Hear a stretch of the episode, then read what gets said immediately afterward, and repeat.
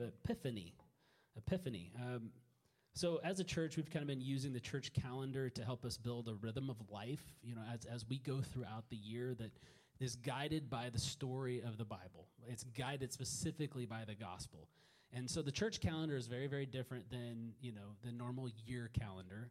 And it guides us through the story and it helps us stay rooted and connected into the love of Jesus. That's, that's its really practical um, outcome is when we follow this calendar, we, we stay rooted in that story. Um, and so, one of the ongoing questions that we have around the house is about the church calendar. I know you guys just wish you could be a fly on the wall in our house, like, oh, that would be really interesting to hear about Jamie and Heidi talk about the church calendar. Ask Amelia, it's very boring in our home. Um, so, we've been talking about the church calendar. We've been talking specifically about the 12 days of Christmas which you know I didn't until this year I didn't know anything about the 12 days of Christmas other than there was a partridge in a pear tree and uh, I don't even it's still it's like this period of 12 days between Christmas Day and Epiphany that we celebrate actually celebrate Christmas. It's not just one and done, which is pretty cool.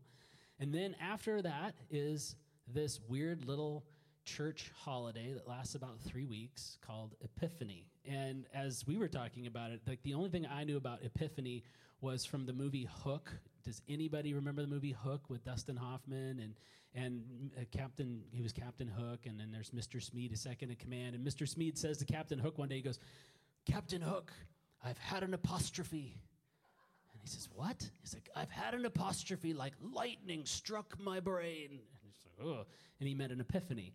And, I, you know, and that's all I have. That's my context for epiphany. And so Heidi is m- much smarter than I, and she is a very brilliant woman. And so I thought that we would maybe call this little message Getting Schooled with Heidi Pagels. And I was going to ask you, Heidi, would you teach me and us about what in the Sam Hill is this weird word epiphany? Yes. I set that up really well, didn't I? Yes. Um, so Epiphany is six weeks, and it starts right after the 12 days of Christmas.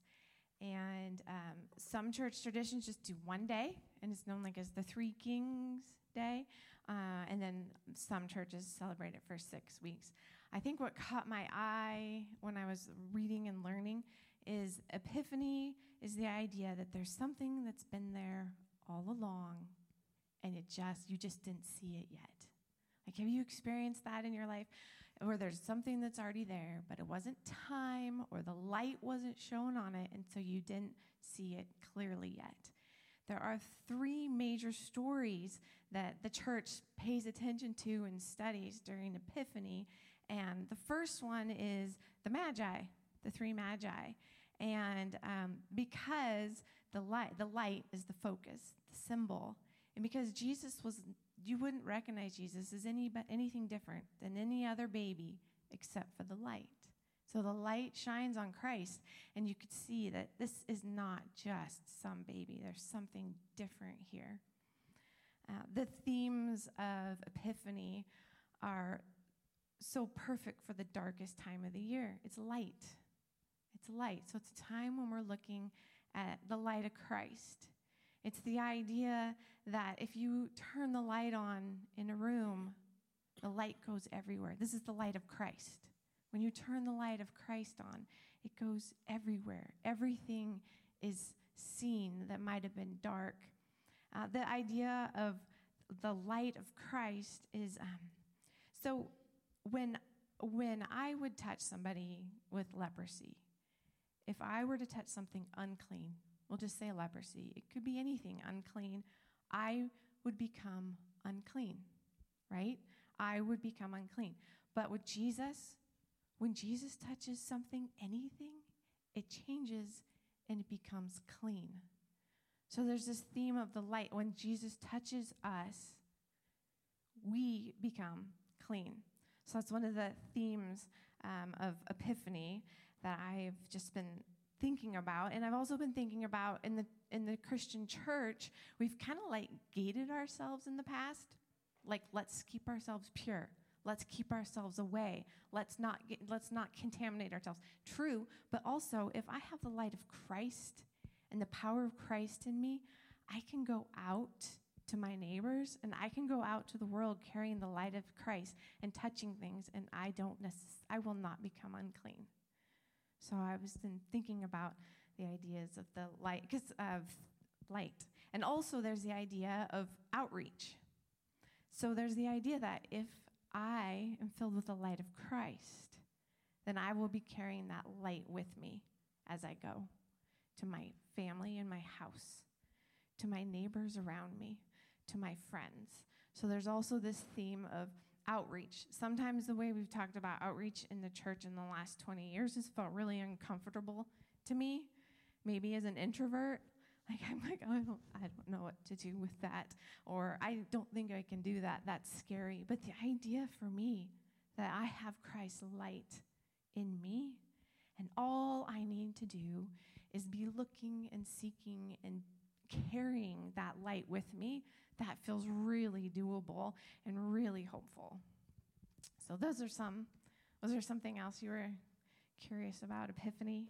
I just thought as you were talking about that, it's our our idea of evangelism has been to go out and do something, you know, to make a show of it, to reach people, and yet, kind of what the call of Epiphany is, is to recognize that uh, Christ is in us, and by living our lives with our neighbors, we are reaching out. There is something that is going on that this Holy Spirit is doing.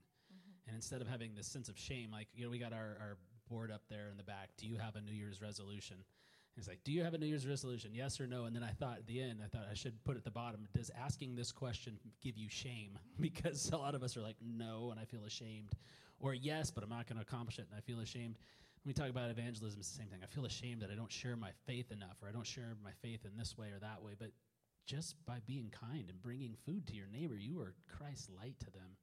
And that is a big, big deal. Um, so there's, you mentioned three signs, and I was going to say, or three, three stories. The Magi is the first. What were the other two? Uh, the next one after the Magi is, see if I can get in the right order. Oh, it's the baptism of the Holy Spirit, the dove coming down on Christ, because really Christ would look like any other person to the Jews, right? But when the dove comes down, the Jews are like, wait a minute something. That's their like epiphany moment. Like, oh wow, this per- this is not just a normal person. So the cool thing about the light that I forgot is, and this is why it's actually a big deal, is because the light was for all people. The Jews kind of wanted it just to be for them, right? Like this is for us. But the light and we'll get into that when we talk about the passages today. I don't want to say too much, but the light is like, this is for everybody. Everyone is included.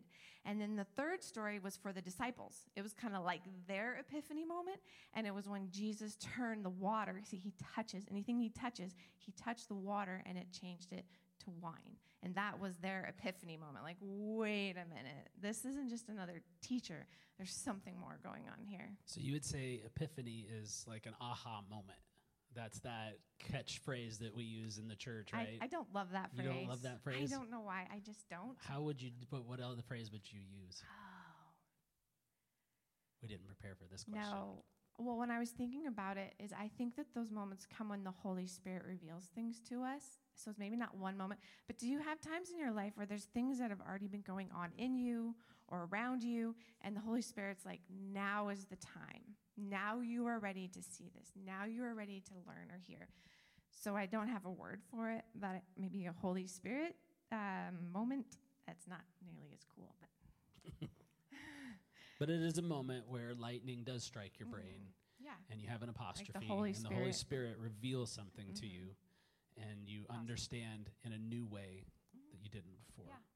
So maybe we should look at the passage for today, the story let's, for today, and and see some of the aha moments that come out of it. I'd use that word again. It's just in me.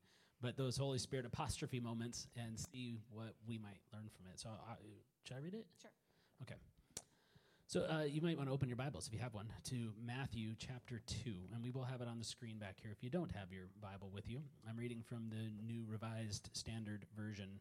It's a lot of letters in our SV. Um, and it goes like this. And you might recognize this from Christmas Eve. In the time of King Herod, after Jesus was born in Bethlehem of Judea, wise men from the east came to Jerusalem asking, Where is the child who has been born king of the Jews? For we observed his star at the rising, and we have come to pay him homage. When King Herod heard this, he was frightened, and all Jerusalem with him. And calling together all the chief priests and scribes of the people, he inquired of them, Where is the Messiah? Where the Messiah was to be born? They told him, In Bethlehem of Judea, for so it has, has been written by the prophet. And you, Bethlehem, in the land of Judah, are by no means the least among the rulers of Judah, for you, from you shall come a ruler who is to shepherd my people Israel. Then Herod secretly called for the wise men and learned from them the exact time when the star had appeared. Then he sent them to Bethlehem, saying, Go and search diligently for the child, and when you have found him, bring me word so that I may also go and pay him homage. When they had heard the king, they set out, and there ahead of them went the star that they had been that they had seen at its rising, until it stopped over the place where the child was. When they saw that the star had stopped, they were overwhelmed with joy. On entering the house, they saw the child with Mary, his mother, and they knelt down and paid him homage. Then, opening their treasure chest, they offered him gifts of gold, frankincense, and myrrh. And having been warned in a dream not to return to Herod, they left for their own country by another road. That's God's word for God's people. Thanks be to God. Thanks be to God. So here we are. Uh, you guys are really familiar with this story, right? This is like a like pretty much everybody knows this story, even if you're not connected to the scripture somehow. When Jesus was born, three wise men came and showed up and brought gifts. And as we were studying this, um, I kind of got really irritated because I went back to the original Greek, which is something I do whenever reading passages for for study, and and this whole idea of wise men is a farce. And I can't figure out why Bible translators keep doing this because in the Greek it says magi, and magi are magicians or astrologers. These are not these are not men necessarily. Uh, actually, in those cultures, magicians could be women, sorcerers, sorceresses. Sounds like a dinosaur. Um, they didn't have to be men, and they certainly weren't kings. And the only reason I can find that we would even begin to translate it that way is some other Old Testament prophets that talk about kings coming down and offering gifts before King Jesus. And, but these are not kings, and there's, they're not wise men necessarily. The only wisdom that they show is in worshiping the Son of God. They are not men, and they are not necessarily wise, and they are not kings. And yet we do this over and over again to them. But it's even worse than that because they are astrologers. Yes. Do you say something? Go for it. no, it. when I was reading it, kept saying they're pagans. They're astrologers. We could call them new agers. And I'm like, that feels uncomfortable to say from a stage. And one, one commentary said, we're not comfortable saying that they were allowed in the in the stable. So we change it to wise men and we're more comfortable with putting a crown on them. However, this is so beautiful because this shows us that God went out of his way to welcome and lead everyone to the stable. Everybody is included. That's that's the point. And that's why, like in our culture, the magi, the three wise men are kind of a minor character, but in the Eastern church, and a huge part of the church, it, they're major characters because it says you're included, you're invited. And like God went out of his way to speak to them in their own language, right? Like astronomy, to invite them to come to the um, stable. We have this interesting propensity to want to clean people up before they come to Jesus, right? Before you can be a Christian, you need to act a certain way, speak a certain way. You need to look like us, sound like us, act like us, and then you can be a part of us. And I think that's essentially what we've done to the Magi. We've tried to clean them up before they got to Jesus. Like oh, astrologers, no, no, no, no, no, no, no, no. These are wise men. These are these are kings, three kings, and they're from the east. And you know, so we clean them up and we make them acceptable to us before they get to Jesus. And we do that to people all the time. And even worse, we do it to ourselves. Um, this wasn't even a part of our conversation. It just kind of occurred to me in the moment that we often feel like we need to be clean before we can come to God. We need to be a certain level of holy before we can come to God with our needs and with our hurts and with the things going on. And so we hide and we protect. And going back to what we were talking about earlier and not being honest with one another, what's going on inside of us, we want to polish that and clean it up before we bring it to God. And yet, this passage, read correctly, leads us to see that God accepts us right where we're at and speaks to us right where we're at. I mean, there's, there's astrologers. And what did he use to speak to astrologers? A star. he used a star. These are horoscope readers, right? These are people that are looking in the newspaper to figure out their future. And God speaks to them through the horoscope. God's going to speak to us in a lot of different ways. And God's going to speak to you in the way that you need to hear, and you don't have to be clean to come to God. When I was reading the passage this week, um, I read a story about a Catholic priest who said growing up, there was the, the Catholic church, and then right next door was the Methodist church. And the Catholics, with the nuns, would say, "Don't go over there. They're not Christians. Don't go in that place. Don't don't like don't even go in the building." And I was realizing growing up, I grew up kind of like in a Baptist, right? And this is the way it looks like. Don't go over there. Don't go to the Pentecostals. That'll that'll lead you astray. You can't speak in tongues. You can't. And so I think we really aren't a lot different than the Jews. Uh, we're not a lot different. We're like we want to say who's in and who's out, and I I just find a huge freedom and I try to practice, like, in saying, God, let God figure it out. Let God figure out who's in and who's out, and let me just worry about me. Like, let me just focus on Heidi. That is enough. And I grew up as a Pentecostal, and the Baptists weren't going to heaven, and neither were the Methodists, and we, we couldn't go to their churches either. In the same the same token. So in one way, the the, the three magi it's hard to change your language, isn't it? I still want to say it. The three kings, the Magi, uh, show us that everybody's accepted in that they were pagans, they were astrologers, but also um, they're wealthy. Mm-hmm. They bring they bring kingly gifts to the king. They are very wealthy, which counterpoints the shepherds. Right. The shepherds were the lowliest, right? The lowest, the smallest, and they were the first ones, and they had the angel, and they they go. And then Luke chapter two, it says, "This will be a sign unto you." You'll find a baby, wrapped in swaddling clothes lying in a manger. God gave the wealthy a sign too. And we often look at, we're like, oh, it's the poor, that God came for, Jesus is for the poor, and but he's also for the wealthy. And so it means poverty looks kind of different for us, that there is a poorness that comes beyond wealth. And that's a poorness of spirit, a poorness of, of soul. And God comes for those who of us who are poor in soul as well as those who are uh, poor in finance. It's, it's bigger than that. And so, really, this is a sign to all people. The star is a sign for all people that Jesus is for all of us. Yep. Do you have the next thing, maybe?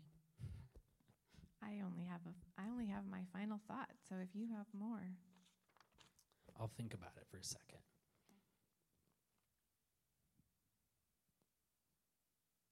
Something that caught my eye reading the passage. It's kind of fun to do these sermons because you're like, I grew up in the church, I see it all. But like, did you ever notice before the passage talks about how the star moves? Mm. And like, I was like, I could see how people would think stars don't. They move a little, but they don't move. It's the Matthew makes it sound like this. They're following it, like it's it's moving. I could see scientists, but the point that Matthew, being a Jew, was trying to say is that, um, like in Exodus, with the fire and the cloud, it was leading the people. So when the Jews read this and they saw that the star was moving, they weren't literally thinking, oh, we're following the star and it's right under us. They were realizing this is Matthew saying that God was leading them to the baby. So I just thought that was really cool that I hadn't noticed that. And it points again to God's leading of all people. It connects to what I have a two sided sheet of paper. That's why I couldn't find what I was going to talk about next. It's on the other side of the paper. Um, but in the story, you see Herod. So the, the, three magi come and they speak to Herod, and it said, hey, Can you tell us where this new king is born? And you know he gets what he says is he's frightened. Anybody holding power is going to be threatened by somebody else with power, and so he became frightened. And he goes and he talks to the scribes, the Jewish leaders and rulers. These are the pastors and teachers of their day, and they know the scriptures. And what's funny is that these guys knew the answer already. So you can kind of imagine how they felt coming before Herod, who was known for beheading people. Um, and he wants to know where this new king is, and they have to be like, oh, it's going to be in. And they tell him the scripture. And, you know, it's just Herod's got this secret fear and, and these men that are Bible scholars have this maybe secret hope, and they give the information. So now we have all the information coming together. The why, the three magi are saying we followed a star, and then you have the Jews saying the Scripture says it's going to be here, and Herod says now to these three wise men, go and look diligently. You have all the information. You've got the map. You've got the prophecies. Follow the signs. Follow where this is leading, and go and look diligently for the child. And it struck me as as I was reading that that we kind of find ourselves in the same place as the Magi. That some days it doesn't feel like we can feel God or find God or see God, or we're not sure where this is all leading, but we have we have the map. We've been given the signs. We see the signs in our daily life. And yet we still have to go and look diligently for Jesus in the midst of all the stuff in the midst of the good news and the bad news and the things that are coming at us, our friends committing suicide or whatever's going on, we're, all, we're constantly looking for Christ in the midst of it. And that's our calling is to go and look diligently and to not stop until we find Jesus. And that's something I wanted to encourage us all with. Keep looking. If you've lost sight, go and look diligently. Don't don't back off. Don't don't take your foot off the gas as they say. But press forward and look for Jesus in the midst of all of this. Do you have your final thoughts? I think that might have been a good final thought. Well, it doesn't go with the closing prayer. Oh. I like the idea of diligently, like the beginning of the year, committing in our hearts to looking for Christ. It reminds me of a phrase that Julie says. Uh, I'll probably say it wrong, but is it work, work softly? Like, is it how you how do you say it? Try softer. It's like I think we can put that word diligently on like a chore, but at the same time I hear like softly, gently go looking for me. My invitation is gently move into 2023. So like a diligence without that weight and burden, but more of a joy because of the hope of what you probably might find. So I like that. Maybe, maybe like the wise men, we will find uh, the baby. You mean the Magi? Oh yeah, gee, see? Yeah, of course that's what I mean. You mean the three astrologers? the three astro- the three pagans. Yeah.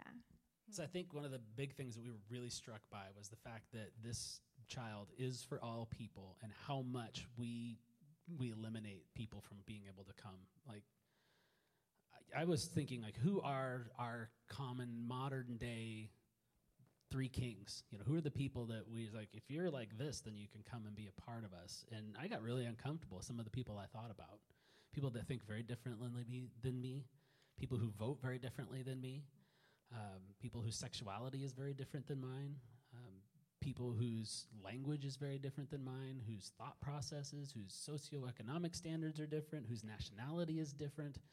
Um, uh, so many things that are like if we don't talk about politics then it'll just be fine. If we don't talk about this it'll just be fine. And and i think what we coming out of this really hoped was that we would have this sense of god's radical acceptance of us that god is more loving god is more patient god is more caring god is more merciful than we can ever ever imagine and to hold on to that as we love people in our neighborhoods and our workplaces and our homes, um, no matter how hard they are sometimes.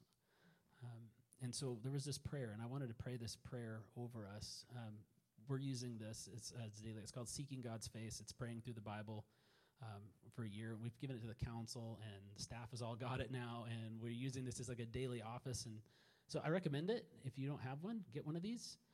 Um, but there's a prayer for I'm off either a plus a day or minus a day any given day on this thing for some reason, but you know I'm doing it every day, so it's pretty good. So I don't know if this is for today or not anymore. But here's what it says. We, we just pray this prayer. Oh wait, we were going to do the closing question. Okay. Oh, we're going to skip the question. Okay. Okay. Yeah. You see where we're at, guys? It, grief does weird things to you. All right, so I'm going to do this as a closing prayer. Just to pray this um, over us, and you can read it here on the, the board, and then we'll sing the doxology. Accepting God, thank you for your generous heart and your wide promise of the gospel. That whoever believes in Christ crucified will have eternal life. Move me with great hope for all and a blessed indiscretion in telling the good news of Jesus Christ to all people. In Jesus' name, amen. So we pray that over you a blessed indiscretion and holding on to the good news of Jesus, the great hope that we carry. Would you guys sing the doxology with me? And then we're done a little bit early and we can talk and chat and hang out, let the kids do their thing upstairs. But let's, uh, it's a good way to begin the new year, even though it's already begun, to sing this ancient song. Praise God from whom all blessings flow. Praise